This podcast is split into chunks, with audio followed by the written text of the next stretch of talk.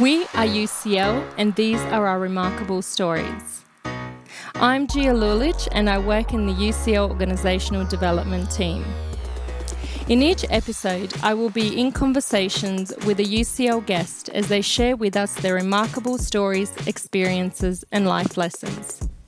Today, I'm excited to be speaking to Vladimir Kiselov, a third year student of mechanical engineering at UCL and co president of Project Impactive, an inspiring initiative focusing on creating technology to assist with not only aiding people with disability, but also developing their skills in the process. Hi, Vladimir, and thank you so much for taking the time to chat to us today. Hi, no worries, my pleasure. So, why don't we start by reflecting back on your journey to where you are now? Um, a UCL student of mechanical engineering and a leading project Impactive. So, I was born in Crimea, Ukraine, a considerably small city, 500,000 people. Then my family moved around. I moved to Kiev. I lived in the capital. I moved to Macedonia. I kind of went to uh, to Georgia. I lived in Kazakhstan, and now I'm finally in the UK. So it's kind of a mix of cultures, even though it's like all in the same geographical region. Every place is absolutely different from uh, the previous one. I understand that through all of your all the places that you've been to, you've been you've always kind of been involved in community work. I wonder what what sort of what is that drive in you whether that's like a personality thing or whether it is also impacted by the journey you've had? I think a mix of both because at every place i had amazing support. So when i lived in ukraine my parents i remember it's a core memory when i was young like every saturday we not every saturday there was like a specific saturday when we'd go and clean up the parks clean up the forest and just like get all the trash out of there. And I remember it. I didn't think much of it now, but I see how impactful it was later on. Because then when I moved to Macedonia, uh, I did not know any English when I came to an American school. So, and the fir- one of the first words that I learned was sustainability, and I was shocked by that word because I like it was providing a better future for the people who come after us, right? And I constantly just continued saying the word and uh, the school also encouraged like we had green day and it moved on further when i got older when i moved back to ukraine kazakhstan when i could already start my own projects kind of help out in a bigger way and especially in london there are so many opportunities that i could not not be involved so i decided to kind of try everything and help out as much as i can. Wow it sounds like it's kind of been like a theme for you along your whole journey what would you say has been the most inspiring volunteering uh, project that you've had so far? And why did it kind of stand out from the rest?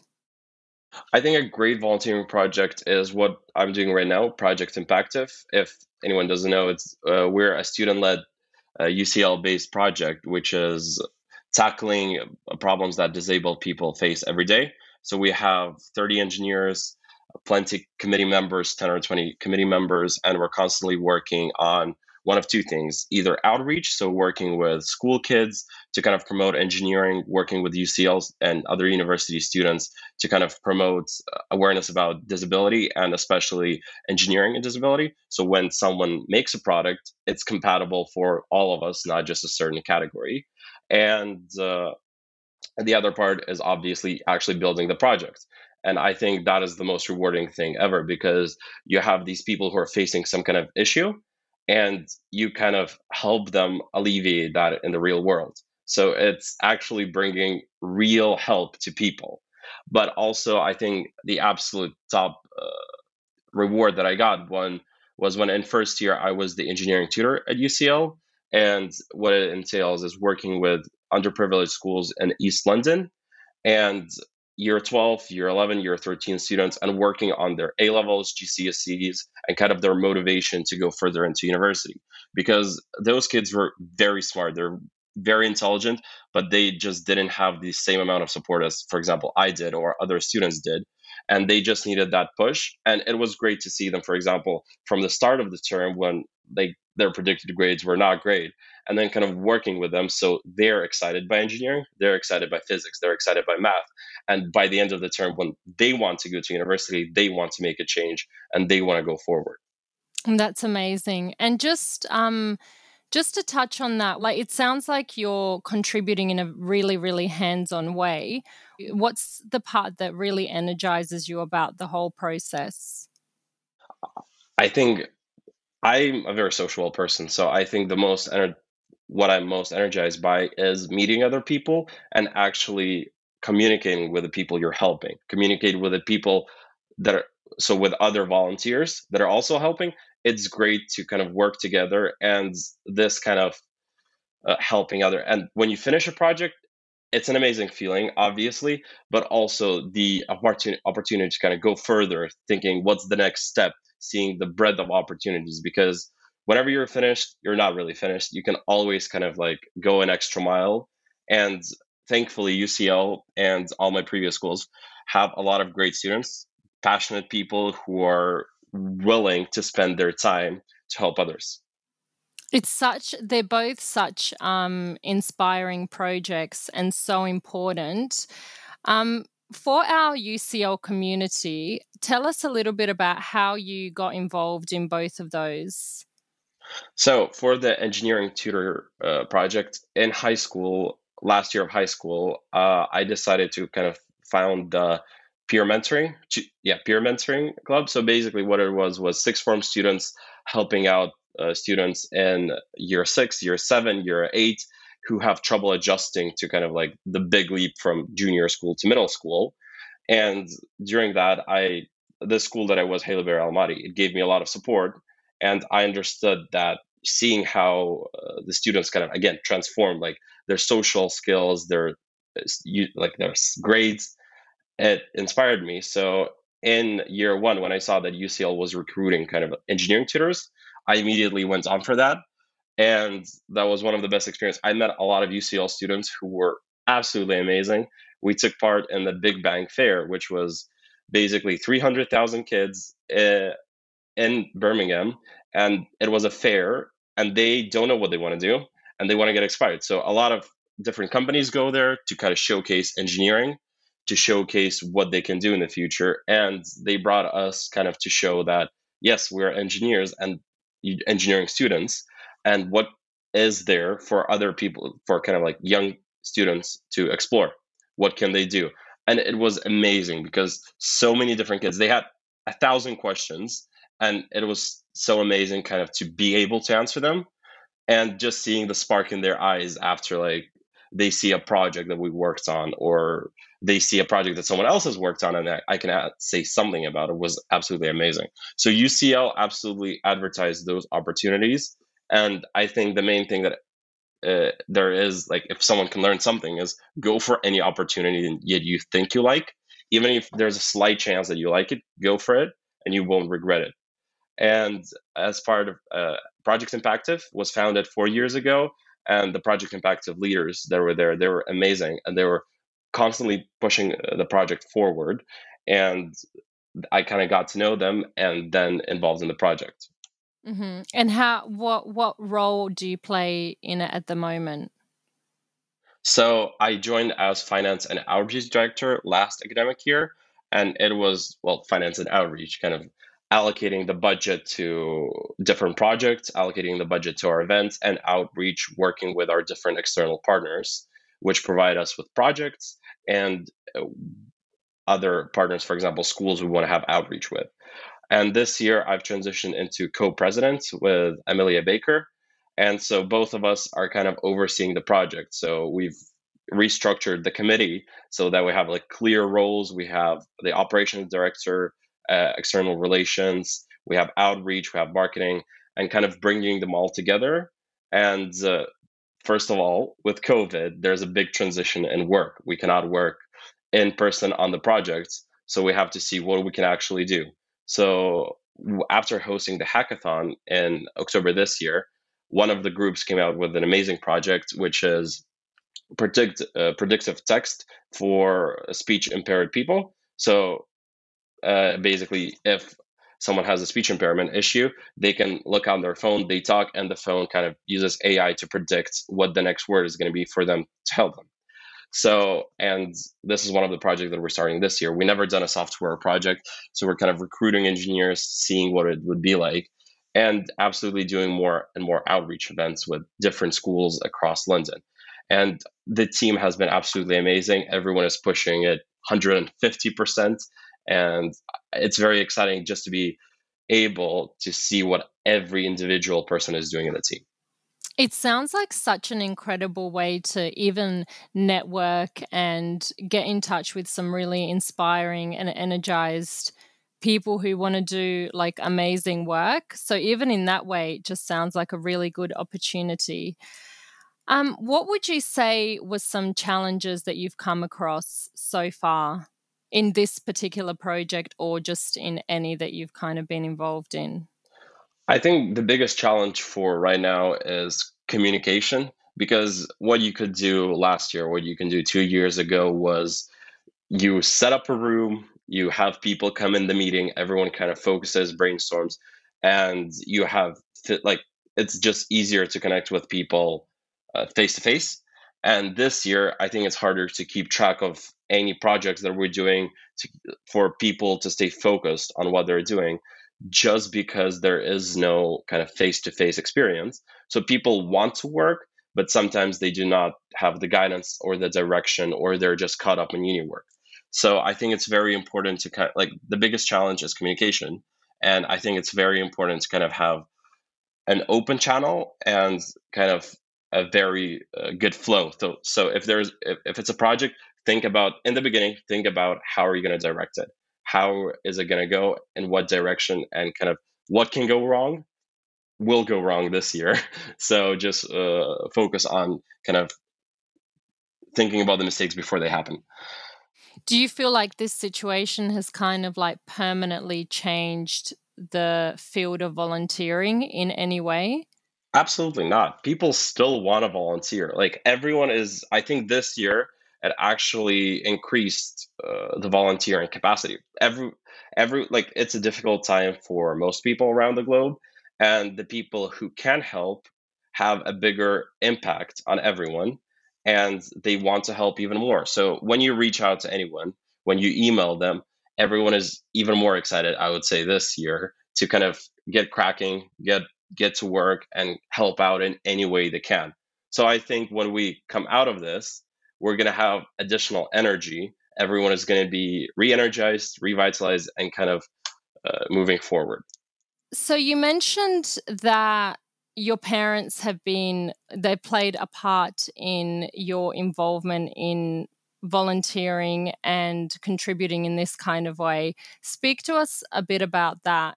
Well, I mean, absolutely. I think I've been privileged enough to be raised in a happy family. I got an education and I can move on. And I owe everything of that to my parents. And I think one important focus that they put from the start in life that it's important to do something first of all that you're passionate about. Don't do something just to tick a box. If you want to get involved in something, go to the finish line, but get involved in stuff that you care about. Because if you don't care, you're not going to produce a good work good work anyways. And I think my mom especially she cares very much about sustainability and that kind of this push from a young age it kind of focused me on sustainability like focusing on the problems that we prob we maybe won't face but the people who come after us will definitely face so kind of that forward thinking and my dad he is an athlete he was an athlete so he always kind of uh, pushed for the sport for the healthy minds healthy body kind of agenda and I think that's more of like where I'm just very active, like just want to do something constantly energized and pushing forward and forward and forward. Mm-hmm. And what do you have some long term ambitions in regards to your work, or are you kind of just taking it day by day at this time? I, I definitely have ambitions, but those ambitions are more like vague because I I don't think I can commit to just like one sector, one field, and that's it.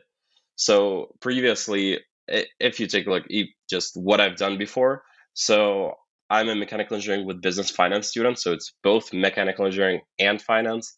Then I did previously internships in the Parliament of Ukraine, which was heavily government based role. Then first year I did a research internship at Imperial, and where I kind of uh, modeled the mechanical properties and viscoelastic properties of the brain, which is something I've never done before. Then I kind of helped out, obviously, with the volunteering. And then I got into public audit with Deloitte, which was finance. Again, something I've never done before. So I really enjoyed having those like snapshots of opportunities and kind of extracting the maximum I can get from that. And then I think as soon as I finish my degree, I'll have a much clearer picture of what I want to do and where I can do it best. Um, I wonder if there was anyone along your journey that really influenced you or really impacted you or kind of made you want to aspire for more? Oh, that's a good question because I think if we're talking about school time, I was extremely lucky with my teachers because even when I started, so I went to Ukrainian school in grade one. I did not know Ukrainian. I knew Russian. So the teacher kind of like taught me Ukrainian in one year was amazing. Then I went to an English school. I did not know English. The teacher taught me English. And so then it, every uh, every time I switched schools, there was something new. So I don't know what the teacher saw something in me and they kind of wanted to foster it. I think that's the most important thing anyone can do is kind of foster the ambition or foster uh, anything you see that can grow out of the person, which is I'm very grateful for that. Uh, and in terms of any particular person, I'm not actually sure because my family has been a great influence. Literally everyone in my family has been so supportive. My grandma, my aunts, my brother, who was constantly pushing forward. But I don't think I can like pinpoint on just one person to say that's been the biggest influence.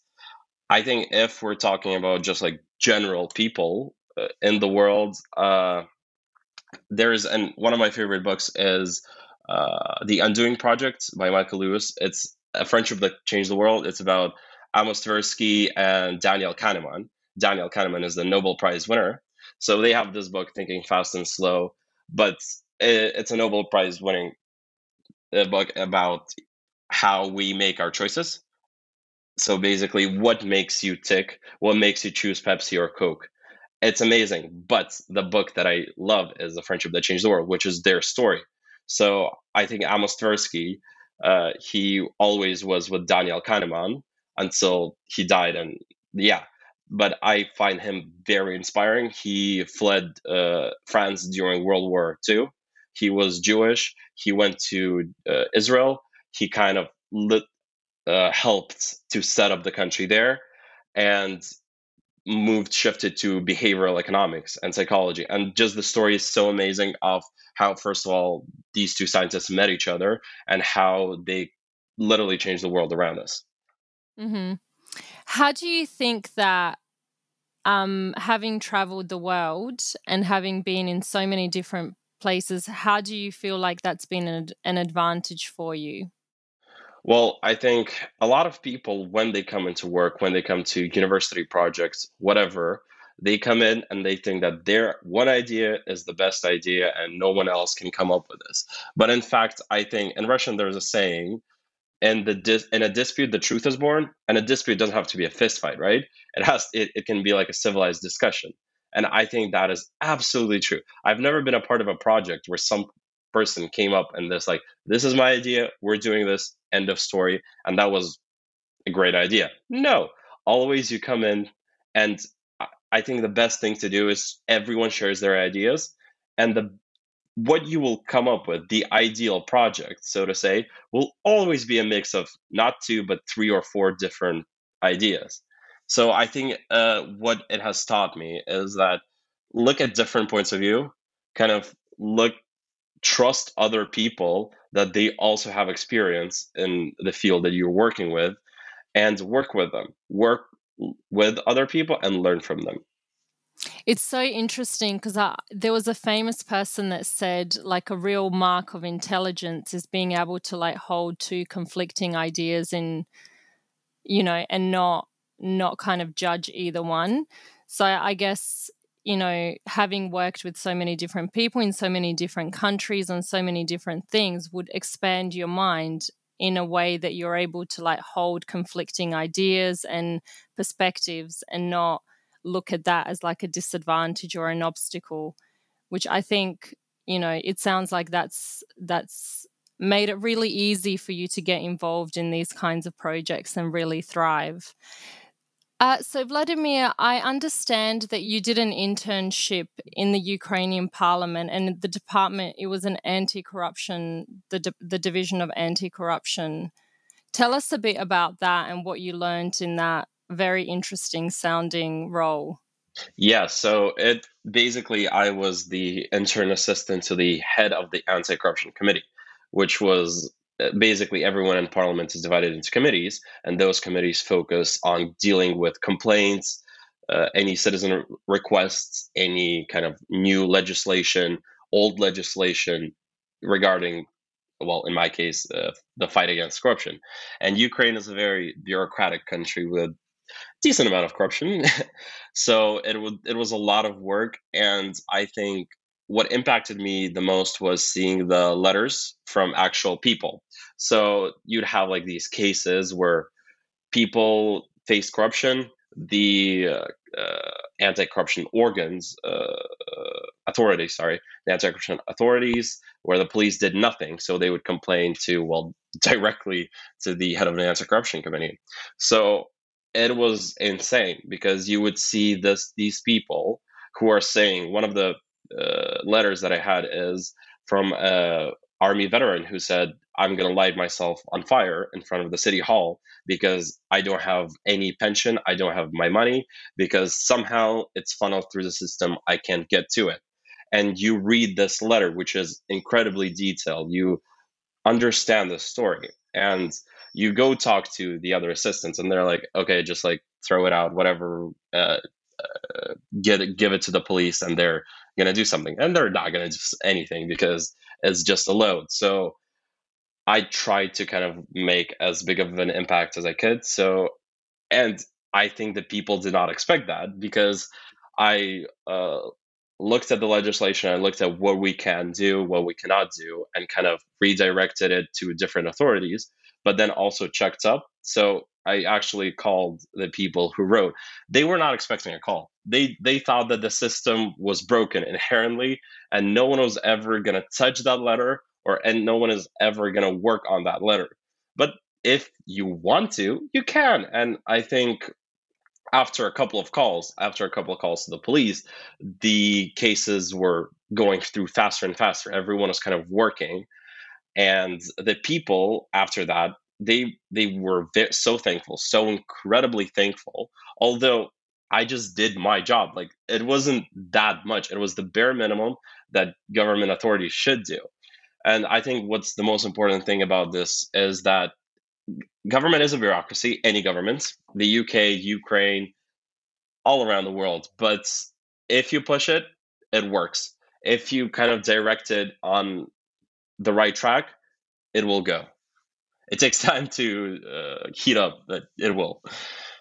It's so fascinating because I've I've worked for the federal government in Australia, and I feel like uh, one of the issues with working for a bu- bureaucracy is that everything's very rigid and like really heavily regulated and I myself felt like I couldn't really make too much of an impact. I was kind of um, only doing what was required of me. But it's really, really interesting to hear that actually you can take initiative and I, you know, it's not it's not maybe as rigid as it first comes across. Oh, absolutely. I think it, if you want to make an impact, especially uh, in Ukraine, uh, ha- Ukraine has a lot of momentum right now for government reforms, for change, and for moving forward. And I think it's inc- it's an incredible opportunity in time to do that change, to not just say yes, okay, let's cut down tariffs, let's help the population, and say populist slogans. But if you want to do the work, you absolutely can. And every step of the way, there will be people who say, no, we don't want this. This is way too much extra work for us why would we do this? But in governments, in work, in volunteering, I think people want to do good. Inherently, they want to help you out. So I think it's fi- about finding those people and kind of sticking with them all the way. And where do you think it's easier to make an impact through um, sort of government bodies or through the private sector? I think it should be a mix of both. So the government should obviously help out, but if the people don't want change, no one is going to accept it. So the companies should really approach their company development with a look at social responsibility, corporate responsibility. So when someone is making a new factory, think about obviously you're creating 500 jobs, but think about the effects on the environment, long term health effects of everyone else. So I think a very good example is, for example, is for example, Ukraine has a very large coal industry, mining coal, burning coal for heat, which is horrible for the environment, horrible for health, but it's cheap. And right now, I think there's a great momentum for change into uh, renewable energy sources or even uh, gas, natural gas, because it's way less carbon emissions. And I think it's a great example where the government promotes the green tariffs for electricity, where the government subsidizes some of uh, the costs for the citizens. So even though it has a higher initial cost, the citizens don't pay it.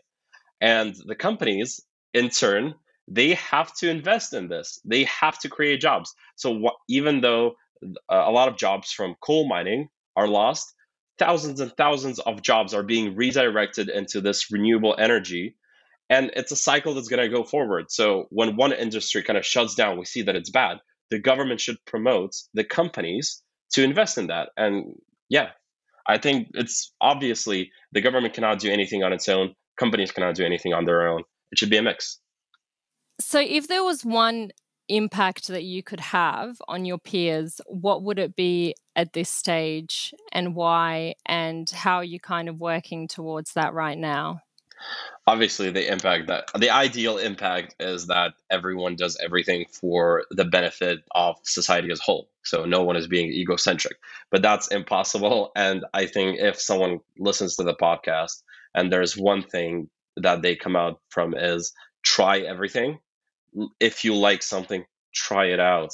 If you think you can make a change, why not try? Like it literally hurt does it does not hurt, but it, it can provide a huge benefit to people around you and it may lead to a future and something that you've never thought of working in. What would you say uh, out of all your achievements this far, what is the thing you're most proud of? it could be anything. It could be to do with the project or it could be something to do with your personal life, anything. I think it's very arrogant to like judge my achievements or, or anything because they change throughout life. So, for example, in uh, Ukraine, when I was in grade nine, I was very proud of uh, working with uh, Academy of Sciences in Ukraine on projects regarding again sustainability. We're talking about the future of nuclear energy, and it was amazing because I worked with a professor, and at that age, what could anyone else ask for if you wanted to kind of work on that? So then uh, in high school, I was very proud to be head boy and kind of help students all around the school with like their own cultural identity. We worked on establishing uh, speaking clubs cultural uh, events working on develop because a lot of people in international schools they're kind of third uh, international kids they do not associate with any car- culture or nation in particular so it's very important to kind of foster that yeah you're from somewhere you have people you can relate to and that's your history and i think to this day the most important like great thing i worked on was at imperial college because it was working on uh, a EU supported project, Eden 2020, which battles cancer, yeah, well, brain tumors and any other traumatic brain injury. I think that is going to have the most impact on the world. And I'm genuinely proud of it. It, it was an exciting project to work on. And everyone around me was incredibly supportive. My supervisor, Andrea Bernardini, he was genuinely amazing. Any problem that I had, come uh, he would come explain it to me. He would not do it for me, just explain. and then I could kind of move on. And I know like two years later that it had an impact on the project and it will have an impact on people's life in the future. That's amazing. Um, it sounds like you still have really strong ties with Ukraine. And it also sounds like, as you said, there's a lot of momentum there about kind of forward thinking kind of ideas and implementing things that haven't been done before. Do you think adversity plays a role in driving people forward? Absolutely. I think that any crisis events in the history of humankind, there are people who come out better and there are people who come out worse. I'm not talking just economically, maybe it's personal development, whatever it is for a person, but also for a country. So if there is like a crisis, an adverse uh, event, as you said, the country has two ways to go. They can either, well, we're done and kind of stay on the track that they're going, continuously losing and losing population, losing economy, or they can understand, yes, what we can do now, what we have now is bad, but we can create something positive out of it. So if we invest, if we work, we're gonna we're gonna exit uh, at a better place than we started at. And what, um, just to keep it in the present times, how do you think the whole health um, pandemic, what are some of the advantages that we're going to gain from this situation? What has been your experience? Everyone, I, the best thing that comes out of this horrible pandemic is that people are finally focusing on health. I think well when you go through life you're going through different stages of life and i cannot say for all of them but it's first education work family those are very important absolutely but every like it's missing health so people get to even 40 50 years old and they have real bad health. They cannot exercise. They cannot move forward in their lives and they're like life threatening conditions. But with the pandemic everyone is ultra focused on health ultra focused on fitness because we know that diabetes uh, or uh, overweight uh, being overweight can kind of cause severe covid so people are focusing on staying fit staying in shape and governments around the world are promoting it so i think one thing that is going to come out more money to the nhs as we have seen and that's going to happen all across the world because every government is going to be like we weren't prepared let's be prepared and how get more doctors, get more nurses, put more attention to social care. And I think that's the best thing that can happen. People are going to be more uh, active, and people being more active means less stress, more life expectancy. And I, I just hope that everyone kind of focuses on health after this, even after COVID is all over. Again, very interesting perspective. I think we've all talked to so many people about this situation and tried to make sense of it. And again, that's a really fresh perspective on that I haven't actually heard before. So thanks for sharing that. I think that's going to be a new one for a lot of people because um, it's so easy to focus on all the stuff that we can't do and all the stuff that's negative. Um, what is the vision for Project Impactive? I think for this year, it's focusing on finishing our current projects, making sure that we stay, stay in touch with our partners. But for the future, is branching out. First of all, we've done a lot of outreach work, and I think it's important to keep it going. Just next week, we're doing an accessibility challenge for uh, sixth forms because they're on half term. So we're getting like three days for them to work on engineering projects we're going to give them mentors. We're going to give them uh, software, and we're going to see what comes out of that. Because I think that's one of the things that inspires people is work. So they're going to have a project to work on. They're going to have the support, and I think it's going to be very interesting to see what happens afterwards.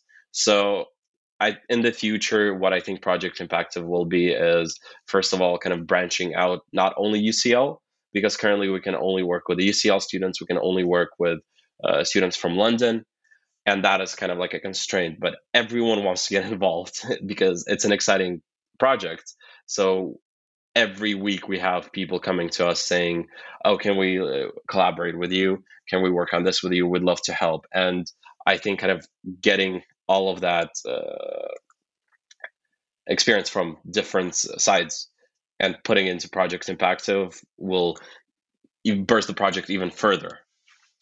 Not only outreach, not only engineering programs, but kind of software, con- uh, like day to day problems of disabled people. Wow. And have you had any feedback about the impact it's had so far? Yeah, uh, absolutely. Every single project that we have, you can look at our website, projectimpact.co.uk. Shameless plug. but uh, you can see like every project that we've done with the people who are using it now and the projects we're updating, the projects that we're doing right now. And it it's a wide array of people because not all disabilities are visible, obviously. So you would never expect that Project Impactive deals with all of the, these prob- problems. Uh, I was talking to my grandma about it earlier, and she was just talking about uh, the problems, for example, for elderly people that they have uh, with everyday problems that they have. And uh, she was talking about one engineering solution in particular. And I was like, yeah, we did that. Check out our website. and she was like, oh, really? And so you would never expect the breadth of work that we do, but the engineers are absolutely amazing. They're putting in so much hard work. So, yeah. Wow, that's so inspiring. And for our students who are listening to this podcast, they're probably wondering how, as a um, student of mechanical engineering, you're managing to kind of fit in all of this. Like, how do you manage your time, your priorities? How do you um, keep it all going? I mean, actually, with COVID, it's pretty flexible because you can watch lectures at your own time. You only have to go to the seminars. So you kind of have these like fixed blocks that you follow, and then you just look at what the priority is. So if uh, you have a deadline on Friday, obviously do it like do the work on Monday, and then you have like a stress-free week, and you can kind of build your time around that. But also, I think it's important to uh, spend the time on what you're enjoying doing what you enjoy doing. So, for example, if you start to work and it just doesn't flow, okay, do something else and come back to it later. But don't push yourself to doing something that you don't want to do. Obviously, you have to do some things in the degree that you don't like, but kind of get the most of the time that you have. Mm-hmm. Such an important message. And I think, again, one we all need to hear that when something's not going, don't push it. Maybe just take a break and um, come back come back to it. Um, how important is focus when you're trying to get a lot of different things done? Absolutely. I think focus is one of the most important things because if you're unfocused, like everyone has read a book when they're zoned out, five minutes later, they don't understand what they read. And kind of apply that to real worlds, apply that to education, apply that to work. You don't want to work for five minutes to then not understand what you did for five minutes. So I think it's important to always remember why you're doing what you're doing and also to take breaks.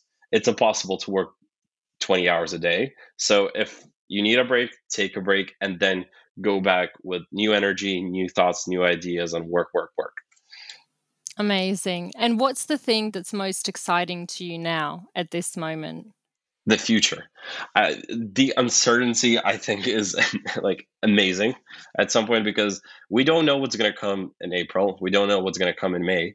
And that's horrible for many people, but I think it can also be an opportunity. It's an opportunity to create something new, it's an opportunity to try something.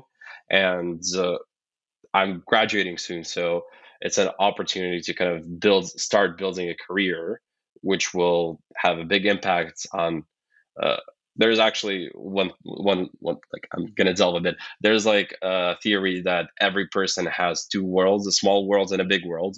A small world is their family their friends their local community and the big world is uh, the society as a whole the world and history. And there's a theory that you can only delegate kind of your uh, work into one of those worlds. If you focus on your small world, you're going to have an amazing uh, family. You're going to have this society around you. But if you focus on the big world, you're kind of brushing off uh, the smaller world and focusing on the big things. And I think it's going to be exciting personally for me in the future to see kind of which world do I go in? Do I stay with a small world or do I go for the big world? Each has its own drawbacks. And I think that's exciting to see that more and more we can now mix those worlds and kind of not lose out on our personal life while also help uh, going for a bigger cause. Well, I was just going to say, which uh, do you think it's not possible to have both? It used to not be. It, like I just be, I, I don't know anything I'm, I'm just a student but like what i have seen is that people obviously around me who are successful they had to in some form Uh, kind of substitute one for the other but now as we're spending more time with our loved ones with family with friends at home while we're working and we can work with them I think more and more we can achieve better things together and kind of mix those worlds. So hopefully, in the end, it's going to be one one big world. Do you have any kind of rituals, like self care rituals, that you're applying at the moment, like meditation, or that are really helping you along? So I do two things. One thing that I did for like years now since high school. So every day before sleep, I have a piece of paper with a pen next to my bed and I write down all the things that I want to do tomorrow. Like it's it's very general but very specific at the same time. If I want to work out, it's just work out. If I have this particular thing I need to spend time on, I do that. So I have all these thoughts before going to sleep. and I just put them on a piece of paper so there's no stress, there's no anxiety. And I wake up, I understand what I need to do. And the other thing is sport and exercise. I think uh, it's I cannot overstress enough how much running is good for your mental health. If you're exhausted from work, if you're tired, then go for a run. If you're physically tired, go for a walk. It's just so refreshing. And like when you come back, you feel the energy to work, you feel the ideas going through your brain. And it's just an opportunity to kind of like, okay, chill out, half an hour, 40 minutes, and then go back. Wow, there's I'm very inspired by your story and also your wisdom. Um, and there's a lot of, I guess, there's a lot of different things I'd want to dwell into, but we've kind of run out of time. So my final question is, uh, what would you, you know, at this stage, looking back, what would you have perhaps told a younger version of yourself back when you were um, in Ukraine, just kind of starting out? Uh that's with with hard work i mean i don't want to be like cliched but with hard work you study you work you enjoy yourself and there's not much more to it. Just don't stress. I think stress is the worst thing ever. Because everyone had like first day of school first day of work like kind of this ex- like pre-exam anxiety. And if you remove that anxiety life becomes so much better. And there was like a lot of moments for stress in my life because in everyone's life.